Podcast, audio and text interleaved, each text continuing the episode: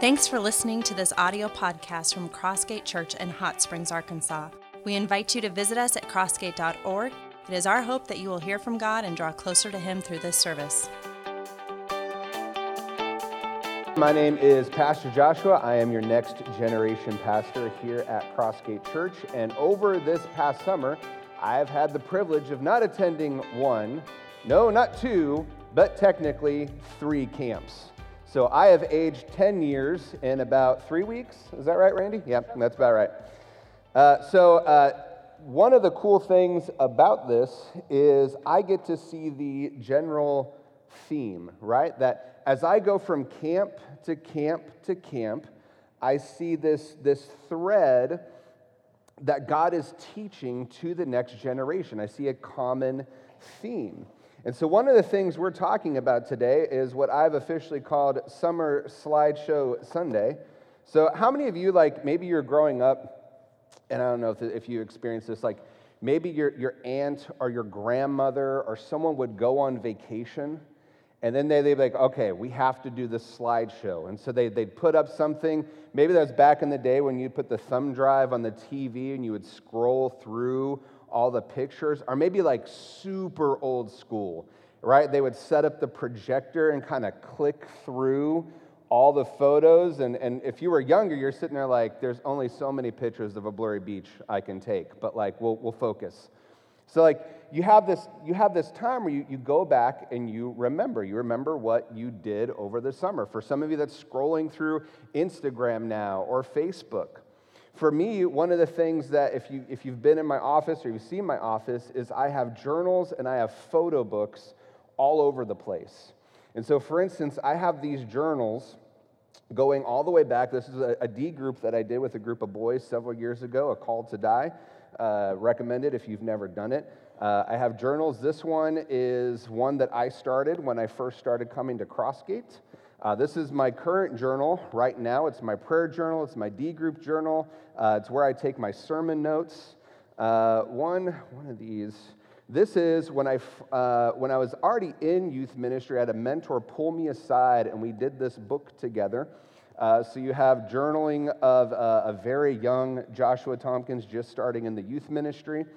this one here, sometimes I hesitate to open uh, because these are journal entries when I very first started youth ministry on top of sermon notes that I wrote. And so I open it up, and then I'm like, wow, that's heresy. And then I close it, and I think, I don't want to remember this anymore because a 19 year old Josh who was not in seminary had some very different opinions of the Bible. So, but the thing is, is I go back on all of these, and it reminds me of what God has done it's shown me this common thread that no matter my mistakes, no matter what I'm going through, no matter what has happened, that God has remained faithful and that He has truly blessed me, blessed others, and He continues to do so. Today, that's what we're doing. We're looking back at all that God has done this summer, looking at lessons learned, and we're celebrating His faithfulness. I'm basing all this on Psalm 100, verses 1 through 5. Let's read that together. It says, Let the whole earth shout triumphantly to God. Serve the Lord with gladness. Come before him with joyful songs. Acknowledge that the Lord is God. He made us and we are his, his people, the sheep of his pasture. Enter his gates with thanksgiving and his courts with praise. Give thanks to him and bless his name. For the Lord is good, and his faithful love endures forever, his faithfulness through all generations. So, today, what I want to do is I want to recap how, how people this summer have served, how children and students have acknowledged that the Lord is their God. Uh, I, I want to express the joyful hearts that experienced a taste of heaven as they entered into worship at Vacation Bible School, Kids Camp, Youth Camp, and how we as a church can truly thank God for all that He has done. So let's start at the very beginning of the summer, and that's with Kids Camp. Uh, this year, we took one of our largest groups to Camp Renew up at Spring Lake, where the camp itself saw a total of like 300 plus kids. And this year, I had the opportunity to train uh, and, and just really encourage about 60 teenagers who were our staffers. So if you thought Josh just went to youth camp, no, no. I volunteered to also go earlier and train 60 staffers, not all of which were our own students. So, what did they learn? Because here's the thing camps now are, are pushing the boundaries on what students need to hear right? In your mind, if it's camp, it's, it's not this fluff stuff anymore. What it is, is it's really ingraining deeper biblical truths in children that they need to hear. So the theme this past year was what, what do I do with this? And I kid you not, the, the preacher literally walked through from chapter one all the way through, walked through the book of Galatians with our kids with third graders through sixth grade. They got an exegetical, like chapter by chapter outline of the book of Galatians. And so the idea was this is, is what do I do with, with, my, with my faith? We hear all these big ideas in church, especially kids hear all these big ideas in church. These ideas are really important, but they leave kids and sometimes even adults asking, well, what do I do with this information? And so during kids camp, our adults and students walk through the book, entire book of Galatians and unpack some big ideas to help the next generation understand what it means to be a follower of Jesus. They discovered what they are to do with things like the gospel, their testimony, the Old Testament, the law, and ultimately even their futures. The camp did this by asking the campers to ask several questions. They asked one every session that we met. I want to show you all these questions to get an idea uh, of what we walked through this. They asked, What do I do with the gospel? What do I do with my testimony? What did Jesus do for me? What do I do with the law? Again, these are third graders, and we are walking them through here is the law, here's what that means, and here's what you do with it. What does the law do for me? What do I do with my freedom? And ultimately, our last session was what do I do with my life? Questions that we're asking to kids in grade school. And I think as adults, we need to be asking the same questions ourselves. So, what I want to do is, I want to focus on two of these questions. Again, as somebody who's, who is at kids' camp, youth camp, vacation Bible school, uh, I began to see a common three, theme emphasized through the Spirit as I'm listening to all this, hearing all this, and experiencing all this. So, I wanted to focus on two. The question that I wanted to focus on is what do I do with my freedom? If God has given us freedom, then what do I do with it? If we are free, what do we do with that freedom? We tend to define freedom as the ability to do whatever we want. This is like the teenager who gets his or her license, right? Like, I'm free. I can do whatever I want. I'm independent now. You're like, Are you paying insurance? No. Then, no, you're not. Like, you're not free yet. I can, are, are the college student moving out of the house and venturing off for the first time? I'm free. I can do whatever it is that I want. And this is not the biblical view of freedom. Instead, this mindset just views freedom as a license to sin. Now that I've obtained this stage, I can do the things that I couldn't do or shouldn't do. The greatest freedom is not in doing whatever we want, that is a false hope. We need the next generation to see that the greatest freedom comes from living for Christ in every area of our lives, meaning that our freedom is not one of selfish ambition and sin, but freedom is to be used to serve God, His church, and others. Look at this in Galatians 5 13 through 14. It says, For you were called to be free, brothers and sisters. With our students, when we were training them, I was like, this is a particularly interesting command. It's like, in freedom, you were called to be free. You're free for freedom's sake, which is an interesting terminology when you think about it. It says, only don't use this freedom as an opportunity for the flesh, but what? But serve one another through love. For the whole law is summed in one statement. You guys know it love your neighbor as yourself. But if you bite and devour one another, watch out, for you will be consumed by one another. Your freedom being free in Christ, according to Paul in Galatians, is not an excuse to do whatever we want, to ignore his call to holiness, to forsake his bride, the church, to think of only yourself are just those who are close to you and benefit you. His freedom gives us the opportunity to show biblical love uh, for God by submitting to his will and his word, and by displaying the same love to our brothers and our sisters in Christ, especially those in the church. But then that leads into the, the next question is well, what do I do with my life? If I'm called to serve and to love in this way, then what do I do with this life that God has given me? See, what I loved about this year's camps, like all of them combined, was the thought and care each speaker put into their teaching time to push campers to think beyond the borders of camp. Like we all know of the cultural phenomenon of the quote, camp high. And so they were diligent to not play on emotions. They were careful with the text and they were very direct with the students because they wanted that passion to continue as they came back into their communities. And in Galatians, Paul does not give us fluffy theology for its own sake, but he gives us solid theology that is to impact how we actually live. So, our new reality of being in Christ and having accepted the gospel should change how we live. It shouldn't stay the same. Look at Galatians 5 16 through 26. It says, I say then, walk by the Spirit, and you will certainly not carry out the desire of the flesh. For the flesh desires what is against the spirit, and the spirit desires what is against the flesh. These, these two are opposed to each other. So that you don't do what you want, but if you are if you are led by the Spirit, then you are no longer under the law. Now, the works of the flesh are obvious sexual morality, moral impurity, promiscuity, promiscuity, idolatry, sorcery, hatred, strife, jealousy, outbursts of anger, selfish ambitions, dissensions, factions, envy, drunkenness, carousing, and anything similar. Meaning, this is not the extensive list. Paul is saying if it's like this, it is included in there. And he says, I am warning you about these things as, guess what? He's warned them before. So that those who practice such things, they will not inherit the kingdom of God.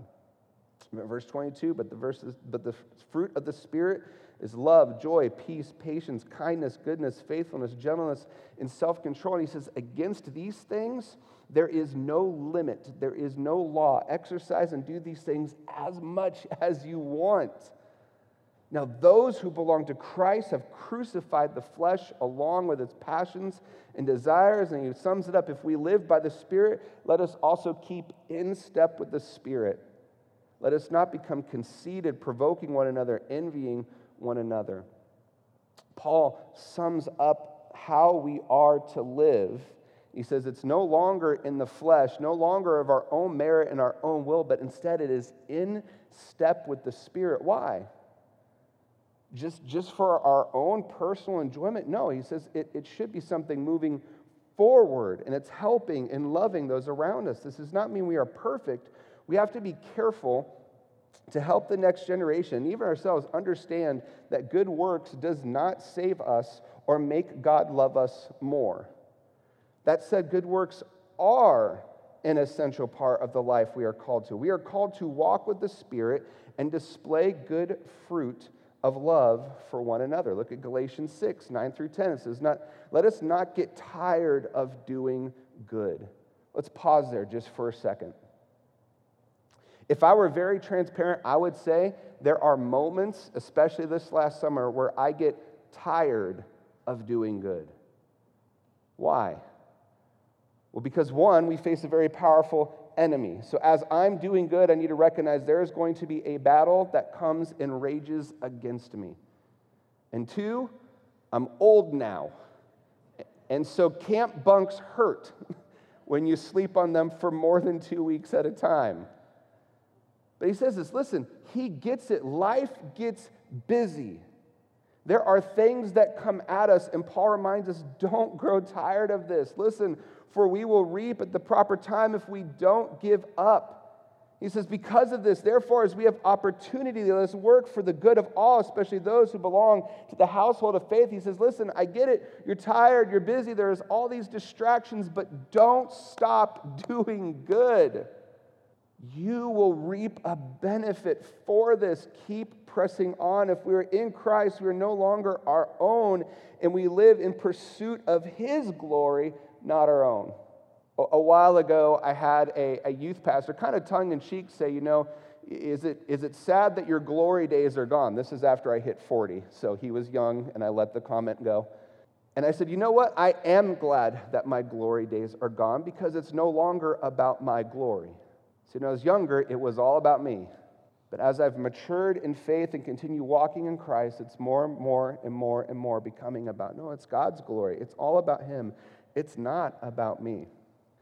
That means that we reflect His glory in every area of our lives, especially when it isn't easy, and especially those who belong to the church. These are the lessons we saw over a kids' camp that we're impressing upon this next generation how important it is that their life is not their own, but it is for Christ and his bride, the church. So, again, like I said, it's Summer Slideshow Sunday. Say that three times fast. So, I want to show you, some of you have not seen what we've done. So, I want to show you a little bit of Taste of Heaven, and I want to show you this quick video of, of how, what we experienced at camp. I want to preface that though. Uh, you will see me throughout these videos do a number of embarrassing things. I apologize. I'm sorry. Go ahead. Man, it was a lot of fun. So I do want to thank uh, a couple people. One, Danielle Rima, who I don't, she's currently serving right now, but our children's director who helped us get there and be a part of it. If we can give her a round of applause, uh, just because she gives so much. If you were one of the adults uh, that attended, uh, or one of our staffers, our teen staffers that attend that, could you just stand? Right now um, so we can also thank you.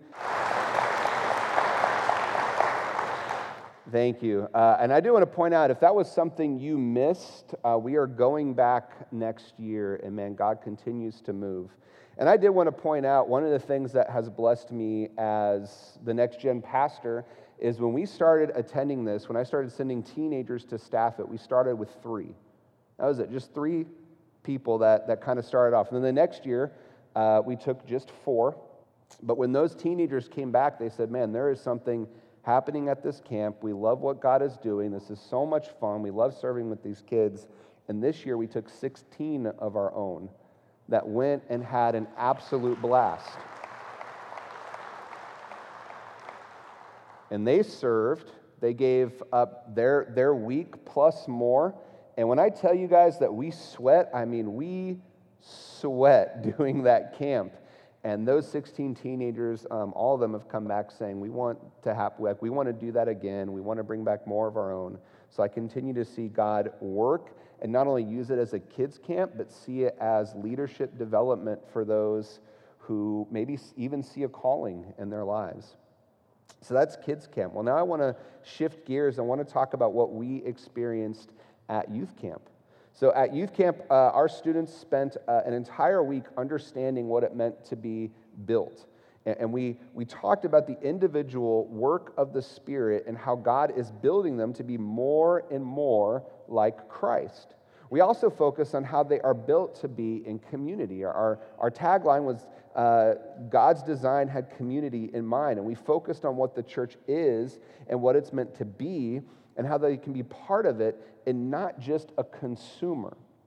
Right? We base this uh, uh, significantly off of Acts chapter 2, verses 42 through 47. Follow along with me. It says, They devoted themselves to the apostles' teaching, to the fellowship, to the breaking of bread, and to prayer everyone was filled with awe, and many wonders and signs were being performed through the apostles. Now, all the believers were together and held all things in common. They sold their possessions and property and distributed the proceeds to all as any had need. And every day they devoted themselves to meeting together in the temple and broke bread from house to house. They ate their food with joyful and sincere hearts, praising God and enjoying the favor of all the people Every day the Lord added to their number those who were being saved. And so, our teens, what we did is we kind of went through a here are things the church is, and then here are things that the church is not. And again, I see this thread weaving through all the lessons learned this summer. So, three things that the church is not based off of Acts chapter 2. The very first thing that our preacher talked about is one, the church is not a building. And see, I think we all know this. It's a people, it's not a place. I think that's a very common saying that we all understand and we would amen to, but we have to expound on it more. Right? The church also isn't just a bunch of people in a place. The people who are defined as the church are the people who have placed their faith and hope in Jesus and in Jesus alone. That, those people are the church. And so when you look at Acts chapter 2, you get this idea of these people knew one another. They did life together with one another. This was something that they did daily with each other. And so, one of the things that the speaker said that I wrote down I thought was so convicting and captivating, he asked this question Do you know your church, the people, or do you know where to just sit down? Is this just something that you attend, or do you know the people sitting around you? One of the things I stress to our students all the time is yes, we are a youth ministry, but the youth ministry is not the church. It's a part of it, it's an aspect of it, but it is not in total the church. Meaning, my students should know the senior citizens, senior citizens should know the students. Like, together we are the church. Your life group, is it a part of the church? Absolutely. Is it essential to the church? Yes, but is it the church? No. We together are the church. The second thing we taught students is it's, it's not a building, but the second thing is the church is not a business. You see this in Acts chapter 2. The believers gave as others had need, but many view the church as an investment that you expect to get back from. It sounds like this if I don't get my way, then maybe, uh, maybe I'm not just tithing that much. Or maybe I'm not going to serve in this area because it's not doing the things that I want it to do. Or maybe I'll even withdraw my membership and I'll attend somewhere else because this church really isn't fitting my needs. And church becomes a very self centered, subjective concept. And one of the things that we stress to teenagers, and it sounds harsh, but we see this in Acts chapter 2, is this reality God doesn't need you. He doesn't need you to grow the church, but He does want you there. He does desire you to be in that place, but the church is not dependent upon you. Christ will grow his church. He is the center of it all, not us. And there's all too often we treat it like a business instead of what it's meant to be. And the other thing that church is not, the church is not a bus stop. The people knew their own people and their community. Your commitment to the church can not be based on what's next or new or the best things in town. See, as, as someone who works with youth in college all the time, this is a constant strain on my soul when I hear, hey, I'm not coming to Wednesday night tonight or Sunday tonight with the group of people that I've been all year with because there's this other thing over here and that sounds more fun, or they're giving away cash prizes, or they're doing this event. And it's like, man, that, that's a tough call because what are you doing in this instance is you're just saying whatever is bigger or better or more fun to me i'm going to go to that. I'm not going to remain necessarily committed. I hear this all the time. People that, that church hop based upon which program fits their schedule are their wants and their desires more you know, I like worship, but I don't like the preaching. So I'm going to go over here. I want more hymns, less hymns. The kids or youth ministry is too boring, it's too fun. I've had parents say, like, my student just feels disconnected. And so often my response, very gently, is it's because your student is not here. They, they check in every few months if they deem it an, an event worthy enough And they come with you to church when it doesn't affect with their work or athletic schedule, and they hop around from whatever youth ministry or church their current boyfriend or girlfriend attends. They're not committed to a church, they're committed to themselves. And so we had to start really hitting to our next generation that church is not subjective. It's not a bus stop. It's something you are invested in. When Jesus is only about your self interest, then you are not interested in Jesus. You get more, and we see this across the board, you get more out of an invested, committed relationship every time. Yes, it's hard. No, it isn't perfect, but the best relationships in our lives follow this basic principle commitment, investment, relational, and you will grow. So, church is not a bus stop. So, three things church is, according to Acts chapter 2. One, it's a following. Here's the deal you cannot be devoted to many different things. When you do, you will find yourself stressed out, stretched thin, and life will be simply out of control. I cannot begin to communicate to you guys just how much I try to remind people to just simply simplify life, to do less so that you can truly do more. See, we have a hustle culture that is constantly demanding for us to do more, a culture that says, go ahead, you can do it all. When you look at the followers of Jesus, though, you see their devotion, first and foremost, was to Christ and his church. So all other things flowed through that filter first. So we ask students, what are you following? Are you following Christ? Are you following the church? Are you following culture? The second, things that the, the second thing a church is, is a family. And this one's pretty simple, so I'm going to keep this point short. You are not doing life with people if all you do is check in once a week. We are made to do life together. That is one of the biggest benefits of the life groups we have here at Crossgate is so that you can actually do life with people around you in your context and you can serve together, you can pray together, get into the word together. Man, they support you and encourage you, and you just do life together. That is an aspect and such a critical point to the church. And the last thing is this it's a foundation. The church gives us the foundation of participation in the work of Jesus. Acts chapter 2 shows this is that it's not just about us, it's about the foundation of the gospel that we are meant to go out and to serve those around us and to proclaim the gospel of Christ. So, lastly, why the local church? Hebrews 10 24 through 25, it says this, and let us consider one another in order to provoke in love the good works, not ne- neglecting to gather together as some are in the habit of doing but encourage each other, and all the more as you see the day approaching. So, why should we choose the church? First thing is this it's a catalyst for perseverance. If you are, you are saved to serve, yes, Jesus saved you, but he didn't just save you, he saved other people. And the reality is, is we can forget the calling because of the comfort in our lives. This rages against what I call seasonal theology. And, and I hear it often. Well, I'm just in a, in a season in my life where, and, and here's what I put there is no season or reason to neglect God or His church. There's none.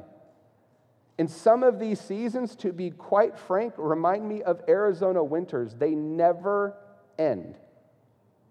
And the season goes on. There's no reason to neglect God or His church, period. Yes, celebrate the place you are at now in life and the blessings He has given you, but do not use those to justify neglecting His bride, the church. We see this nowhere biblically, but we use this excuse to justify celebrating the culture over Christ. So we're called to persevere. The, why the church? The second thing is it's a matter of obedience, to gather with the body. You see this in Hebrews 10. But then you also see there, it says that there were some neglecting not to gather together, as was their habit. I wrote this down. We have formed a habit of neglecting God. we have formed a habit of neglecting God.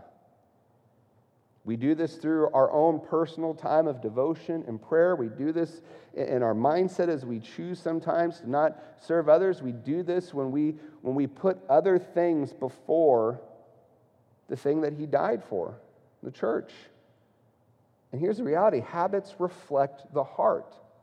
So if you've built a habit of neglecting God and His Word, if you've built a habit of neglecting the church, then it comes back to asking, what is happening here? Because this habit reflects where my heart is at, and it is a submission issue when they say, do not neglect the gathering together. But lastly, it's a reminder of commitments. The beauty of God's commitment to us that He will always remain faithful but it's, it's the reminder of our commitment to God that because of His faithfulness, we are faithful to His gospel message. This calls us to be a unified people, to love and to live like Jesus. These are just some of the lessons that our teenagers, our students are hearing of how important the church is. So, once again, we're going to take a look back. I'm going to give you a little slideshow of our time together at youth camp this past week. Go ahead.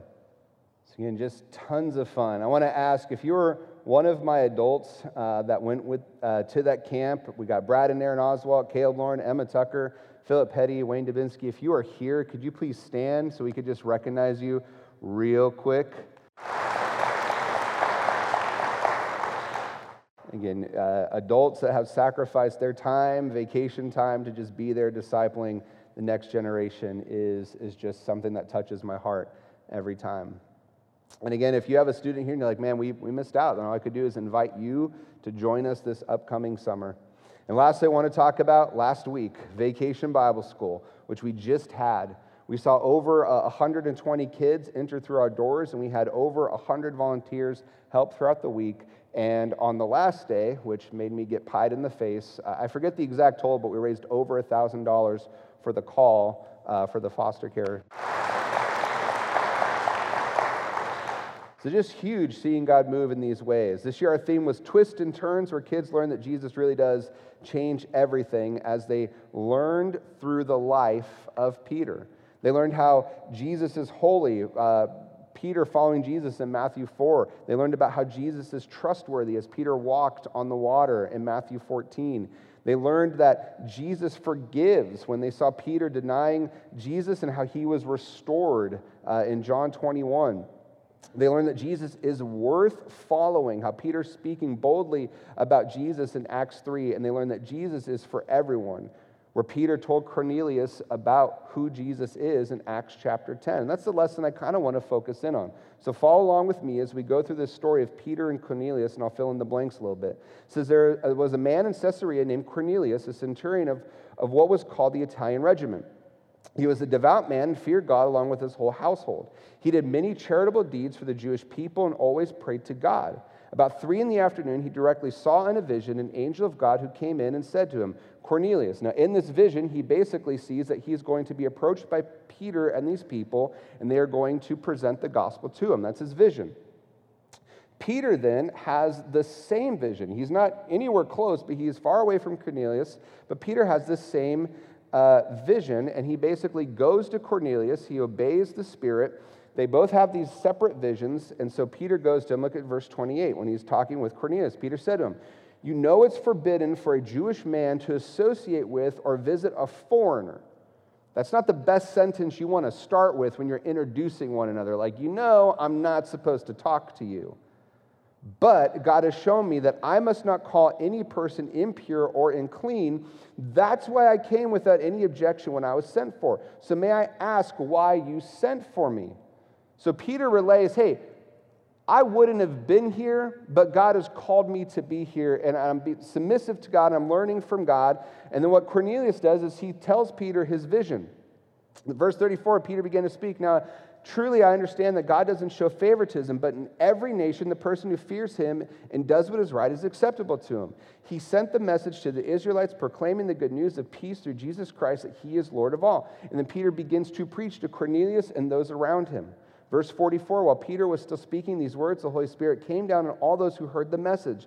The circumcised believers who had come with Peter were amazed because the gift of the Holy Spirit had been poured out even on the Gentiles. For they heard them speaking in tongues and declaring the greatness of God. Then Peter responded, Can anyone withhold water and prevent these from being baptized who have received the Holy Spirit just as we have? See, Peter learned that God does not play favorites. Peter was not God's favorite. Peter had a mindset that because of him, look at how the church is growing, and that the gospel was for some, but it wasn't necessarily for all. And so he had people that he kind of played favorites with. So Peter learned that he was not God's favorite, just like we need to remember that we are not God's favorite. Remember, unity in this, in this chapter, unity isn't just a command, it is a very clear conclusion if you are following Christ. God is in the business of unifying all people to him through Christ. If we are not seeing unity, then it means we are not following the command. This is how it sounds in my world. And parents, I'm going to ask you to help me out with this mindset because I hear it all the time uh, from students and others. And so I, I say, here's the event, here's what we're doing and I'm, and I'm super excited about the event. And then, normally, nine times out of 10, the first question teenager will ask is, Who is going to be there? Right? How many of you parents maybe have heard this question before? Like, like hey, we want to go this, well, who's going to be there? See, when we ask this question, what it does is it really shows more about what we think about and how we treat others. Or my second favorite is we'll be at a youth event, and hey, maybe it's not 50, 70, 80, 90, 100 youth Maybe it's 15, 20, and someone shows up and be like, man, nobody's here. So I'll take the student and be like, Am I nobody? Is that person nobody? That clearly is nobody. All the nobodies wave it like, no, that's I don't do that, but I want to very badly. Like, even when surrounded by, see, what, what does that show? It shows our heart for other people. The people that I like are not here. And so these people, I don't, I don't really talk to, I don't really associate, I don't really serve these people. That's, that's favoritism. See, God didn't need Peter, and it sounds harsh, but God does not need you. The church doesn't grow based off your influence, your tithe, your contributions, whatever it might be. The church grows because of the work of the Spirit. God showed to Peter, I'm going to continue to grow my church. Peter had no hand in this. He just followed the Spirit. God was already at work in the life of Cornelius. So, how do we unify instead of show favoritism? Three quick things. First is we love like Jesus. Unity doesn't work when you only love people on your terms. The second thing is you have to give some effort. I, I really dislike the phrase when we say, well, you're called to love them, not like them. Where does that work? Where has anyone come up to, I love you like a brother, I just don't like you? Amen. And you're like, whew, what a blessing from the Lord. And you go home happy. No, you're like, that jerk doesn't like me. Right? Here's the thing not liking people equals not loving people. Because that's the reality of it. I don't like you, so I don't need to be around you. And it is a mockery to the unity of Christ when we say, but I love you in spirit. No, See, we've grown content to treat unity like a hobby. I'll do it as long as it benefits me. So you have to give some effort. So we love like Jesus, we give some effort. And the last thing is this remember your calling. Peter did.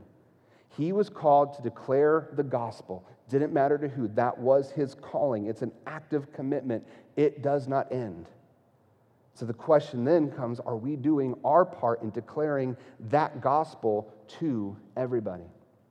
We did so this past week at Vacation Bible School. I want to show you this quick video, and then we'll wrap it up with a quick conclusion. Go ahead.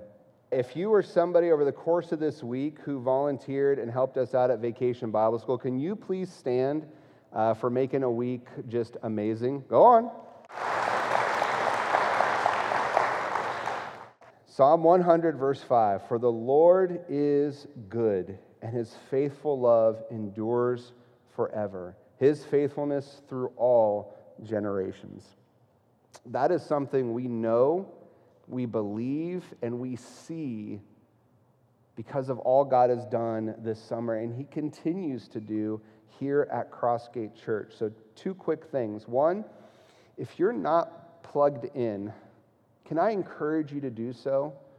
Like, go into next steps, ask about attending a life group. If you're looking for a place to serve, man, I tell everybody all the time if you're not serving and you want to be a part of Next Gen, man, you, you will be blessed as you watch these kids and these students grow in God. So maybe your next step is to serve in the Next Gen ministry. We would love for you to be a part of our team. And lastly, it's this if you're here and you do not know who Jesus is, that you come to know him through faith today. And that if that's something you want to talk about, you, you've heard his word and you want to give your life to him, maybe you've been putting on a good show and it's been all about your works and your glory. But today you're willing to say, man, it's about him and putting my faith and trust in him, then please talk to us in next steps as well today. So, that I just want to conclude us in prayer. As we go out on our week, I want to encourage you, as I've been encouraged this year, of his faithfulness in all of our generations. Heavenly Father, we thank you for this morning. We thank you for your word. God, we thank you for this time that we can spend reflecting upon all that you have done. God, it is only through the work of your Spirit that we see this common thread and theme weaved through this past summer speaking to our students about the importance of what it means to be a person committed to you and committed to your church and committed to the gospel. And God, may this message be something that is written and etched on the hearts of all of these children and lived out in their lives. And God, help us as adults and as leaders and as mentors to the next generation show and encourage this same message that you are truly worthy of it all. Father, we thank you in your holy name. Amen. Thank you guys. Be blessed. We invite you to join us in person at our campus located at 3100 East Grand Avenue in Hot Springs, Arkansas. If we can pray for you, send us an email at prayer at crossgate.org. Thanks again for listening to our audio podcast.